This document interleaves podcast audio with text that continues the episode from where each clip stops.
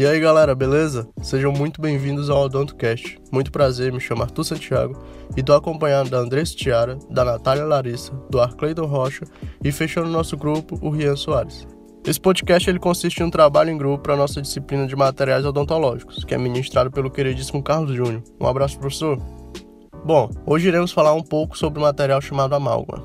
Nós chamamos aqui uma pessoa que entende sobre o assunto que vai tirar algumas dúvidas acerca do tema. Hoje temos a honra de receber a doutora Yed Anessi, graduada em odontologia pela Universidade Estadual da Paraíba. Ela tem pós-graduação em saúde pública, saúde da família, estética e cosmética odontológica. Também possui MBA em gestão de sistemas em saúde. Vamos lá conversar um pouco sobre a amálgama com a doutora Yedia, aqui no Odontocast. Olá pessoal, tudo bem com vocês? Primeiramente, eu gostaria de agradecer o convite para participar desse trabalho. Eu achei muito interessante. Fiquei honrada de verdade em poder contribuir de alguma forma com a formação de vocês. Obrigada, brigadão. É, já foi dito, né? Meu nome é Ied, eu sou cirurgião dentista há quase 22 anos. Não, eu não sou velha, porque eu me formei novinha. É brincadeira. E durante todo esse período eu sempre trabalhei com amálgama. Já trabalhei bem mais do que hoje, claro.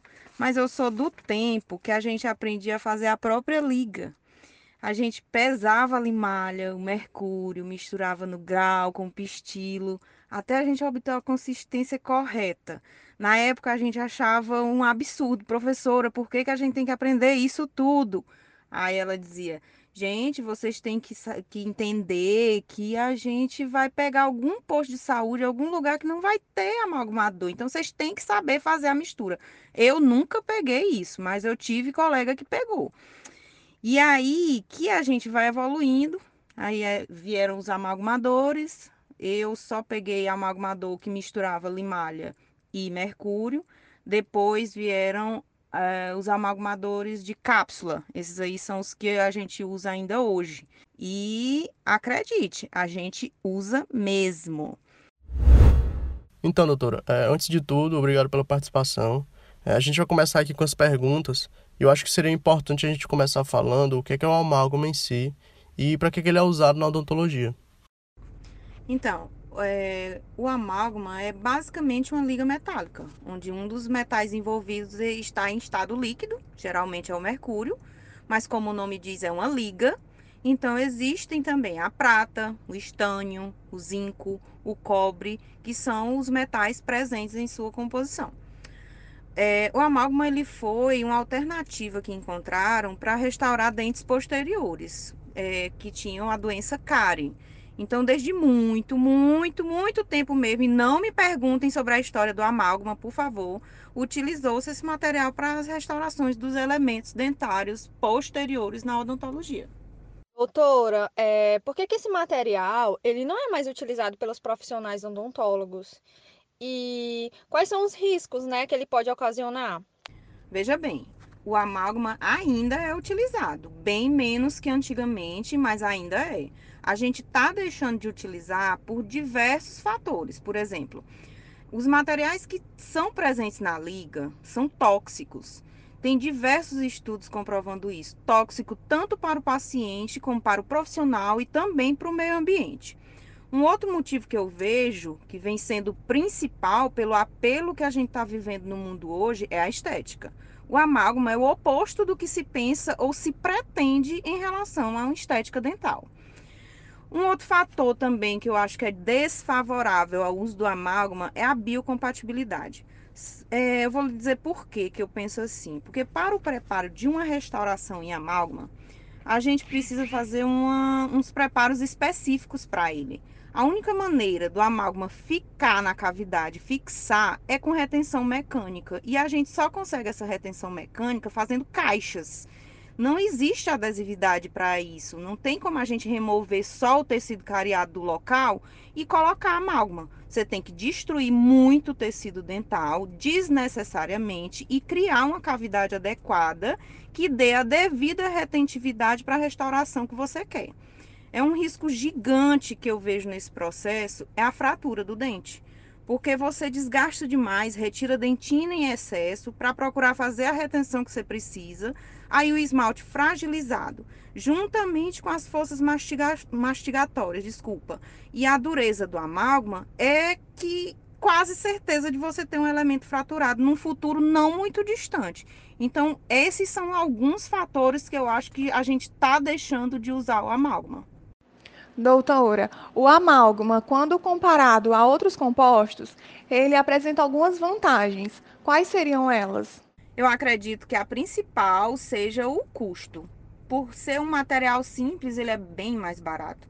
As outras vantagens que eu vejo, não acho que sejam vantagens em relação a outros compósitos porque esses já apresentam essas características, que seriam alta resistência mastigatória, resistência ao desgaste. Essa é a propaganda que a gente tem do amálgama, da restauração de amálgama. As pessoas de antigamente, elas ainda hoje chegam dizendo que querem aquelas restaurações mais escuras porque sabem que elas duram mais. E não é assim. As resinas hoje em dia estão tão boas quanto o amálgama, até melhores que o, o amálgama em relação à dureza, resistência mastigatória, etc e tal. Eu acho que a manipulação, ela também seria uma vantagem, porque ele é muito fácil, muito rápido para fazer uma restauração de amálgama. É, ele toma presa logo, então você não demora muito. O isolamento não é muito exigido também, você faz um isolamento relativo ali, rapidinho você insere o amálgama na cavidade, e aí condensa, brune, esculpe, faz tudo que precisa rapidinho você terminou uma restauração. Diferente das restaurações de resina, que você tem que ter um cuidado bem maior em relação até à contaminação.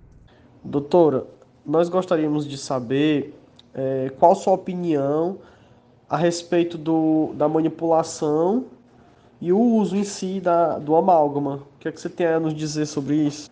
Pronto, deixa eu contar para vocês o que, que eu penso do uso do amálgama, porque eu vivo duas situações distintas. E essas duas situações fazem eu ter meu ponto de vista diferente em cada uma delas. Primeira situação, posto de saúde. Gente, é sério, eu tenho 21 anos de experiência em saúde pública, em atendimento curativo, e até hoje eu ainda prefiro amálgama como material restaurador para elemento posterior. Molar, porque os pré eu já consigo usar a resina composta do posto de saúde, mas os molares eu ainda dou preferência ao amálgama. E eu vou dizer por quê. Não é estereótipo, não é preconceito, não é nada disso, é vivência, experiência. Infelizmente, a população que a gente atende no posto, ele, eles não têm a cultura da boa higienização. E é uma das minhas exigências na confecção de uma resina. Tem que higienizar corretamente. Acúmulo de biofilme é crucial para o insucesso da restauração. Um outro ponto, o tipo de material que nos é fornecido no posto de saúde. Esse para mim também é essencial. Pessoal, para mim, além de você saber fazer, você precisa trabalhar com o que é bom, para que a coisa seja bem feita. Então não adianta, enquanto eu não tiver um condicionamento ácido que preste, um sistema adesivo que funcione e uma resina composta de qualidade, e eu não estou falando que tem que ser a mais cara, mas a gente tem resina boa e com preço acessível. Eu não faço resina em dente posterior no posto de saúde. E vocês estão vendo que eu estou falando apenas na qualidade do material. Eu não elenquei aqui isolamento que para resina a gente é, propõe isolamento absoluto sempre. A gente não está falando de técnica, existem várias técnicas para confeccionar resina. A gente não está falando aqui de fotopolimerizador, que tem que ser um fotopolimerizador bom. Isso tudo não existe em posto de saúde. E vem agora o principal, o tempo. Vocês têm ideia de quantas pessoas a gente tem que atender num posto de saúde? Nem se compara a um consultório particular. Eu queria era que meu consultório particular fosse lotado como é um posto de saúde. E não é. Então você tem que agilizar o atendimento. E com resina não tem como agilizar atendimento se você quiser fazer um serviço bem feito. Então eu opto no posto de saúde para dente posterior, molar no caso só, amálgama, certo? Aí vem uma situação real e que está longe de acabar. Então, se vocês forem para o serviço público, vejam o amálgama com bons olhos, tentem ser conservadores, porque dá certo, ajuda e funciona bastante. Eu super recomendo. É só ter consciência, fazer uma cavidade decente, fazer um trabalho que preste realmente, com técnica. E o outro olhar que eu tenho é no setor privado, que eu também trabalho nele no mesmo tempo. Assim que eu entrei no público, eu também já fui para o particular, já, já, já, trabalho no particular, esse mesmo, essa mesma época, nesse mesma. É, nesse mesmo é, quantidade de tempo. Então eu tenho experiência nos dois. No, no privado, no caso, eu sou outra pessoa completamente diferente. Não é discriminando, mas é porque no privado quem compra o material sou eu.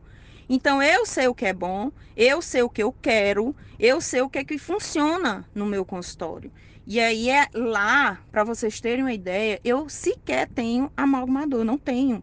Pessoa chegar me pedindo uma restauração de amálgama, eu não posso fazer, eu não tenho, eu não faço. Eu só trabalho com resina e eu acredito nas resinas que eu trabalho.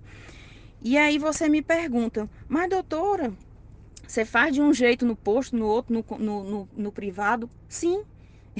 É, é, são, são situações completamente diferentes, são públicos diferentes, são necessidades diferentes.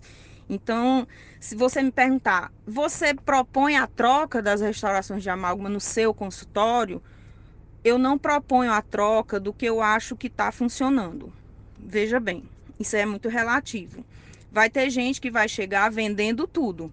Tipo, vamos trocar todas as suas restaurações porque elas não prestam, não tão boas, não sei o quê. Não é assim. A gente tem que avaliar dente por dente, tamanho de cavidade, tamanho de restauração.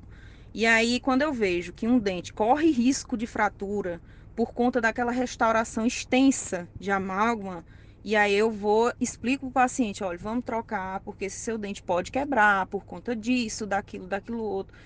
E convenço o paciente sim a trocar. Quando o paciente chega, ele mesmo chega e diz, eu quero trocar todas, por que não trocar? Se eu sei que eu estou fazendo um bem para ele trocando todas as restaurações, troco. Então é isso. No público eu faço amálgama sim, sem dó nem piedade, e no privado eu não trabalho com amálgama mais certo? Então, gente, é isso que eu penso. Eu gostaria mais uma vez de agradecer o convite. Foi uma honra participar desse trabalho de vocês. Queria mandar um abraço grande aqui pro meu colega Carlos Júnior. Tô com muitas saudades. Meninos, eu desejo muito sucesso a vocês e contem comigo no que precisar. Estarei à disposição sempre, viu? Obrigada, beijo em todos e sucesso. Então, pessoal, em síntese as falas da doutora, hoje analisamos o amálgama, uma liga metálica feita de zinco, estanho, prata, cobre e mercúrio, que durante muito tempo foi um queridinho dos materiais restauradores, principalmente para restaurações em dentes posteriores, como premolares e molares. Ainda é utilizado, no entanto, tem caído muito em desuso devido à sua toxicidade, o que afeta a biocompatibilidade, a sua estética desfavorável e o desgaste excessivo no dente para receber essa restauração. Ele foi bem quisto devido às suas vantagens, o custo-benefício, que é um material bem barato, e a sua fácil manipulação. Vantagens essas que hoje são sanadas facilmente pela resina composta, um grande páreo no quesito restauração para o amálgama. Ainda analisamos as diferentes perspectivas da doutora em relação ao uso do amálgama, a qual apresentou uma polaridade devido às duas realidades, a do posto de saúde e a do consultório odontológico essa ainda nos incentivou a ter um olhar mais compassivo para essas técnicas convencionais. E foi isso, pessoal, o Odontocast de hoje. Agradecemos muito a presença da doutora Iedja e agradecemos principalmente os seus votos de sucesso. Ficamos por aqui, até mais e se cuidem!